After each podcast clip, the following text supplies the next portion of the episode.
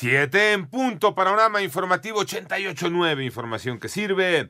Yo soy Alejandro Villalbazo en el Twitter, arroba Villalbazo13.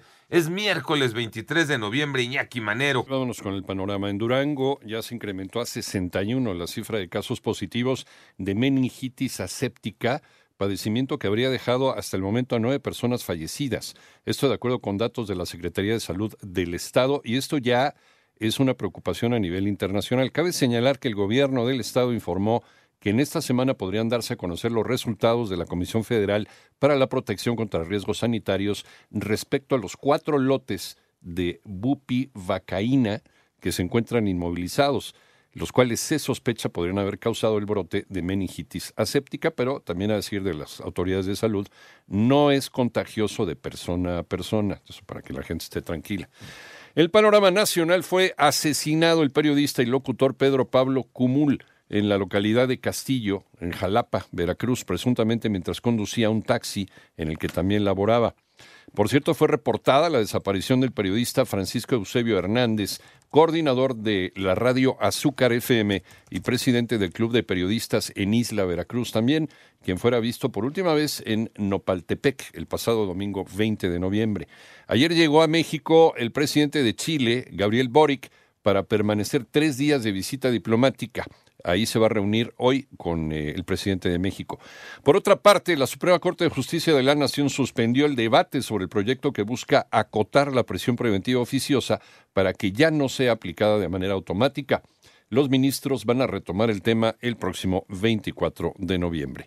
Vamos con las cifras actualizadas de la pandemia de COVID que todavía, todavía existe en México. Moni Barrera.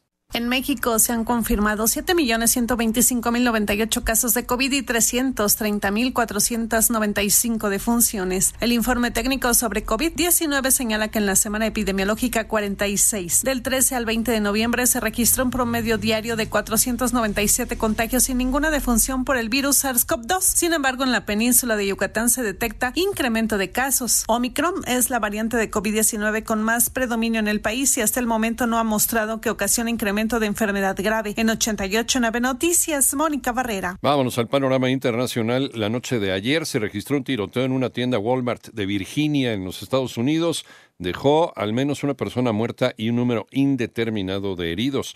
Un juez del Distrito Este de Brooklyn, en Nueva York, negó retirar cuatro cargos por narcotráfico a Genaro García Luna, los cuales fueron imputados por el gobierno de los Estados Unidos. Y por otro lado, ya le fue dictada prisión preventiva al peruano Juan Pablo Villafuerte Pinto, quien es el principal sospechoso de la desaparición y feminicidio de la mexicana Blanca Arellano, de 50 años. Un sismo, magnitud 6.1, sacudió el noroeste de Turquía en las primeras horas de hoy miércoles, de acuerdo con datos del Servicio Geológico de los Estados Unidos, y hasta el momento se reportan 22 personas heridas. Todavía no se ha reportado, afortunadamente, personas fallecidas.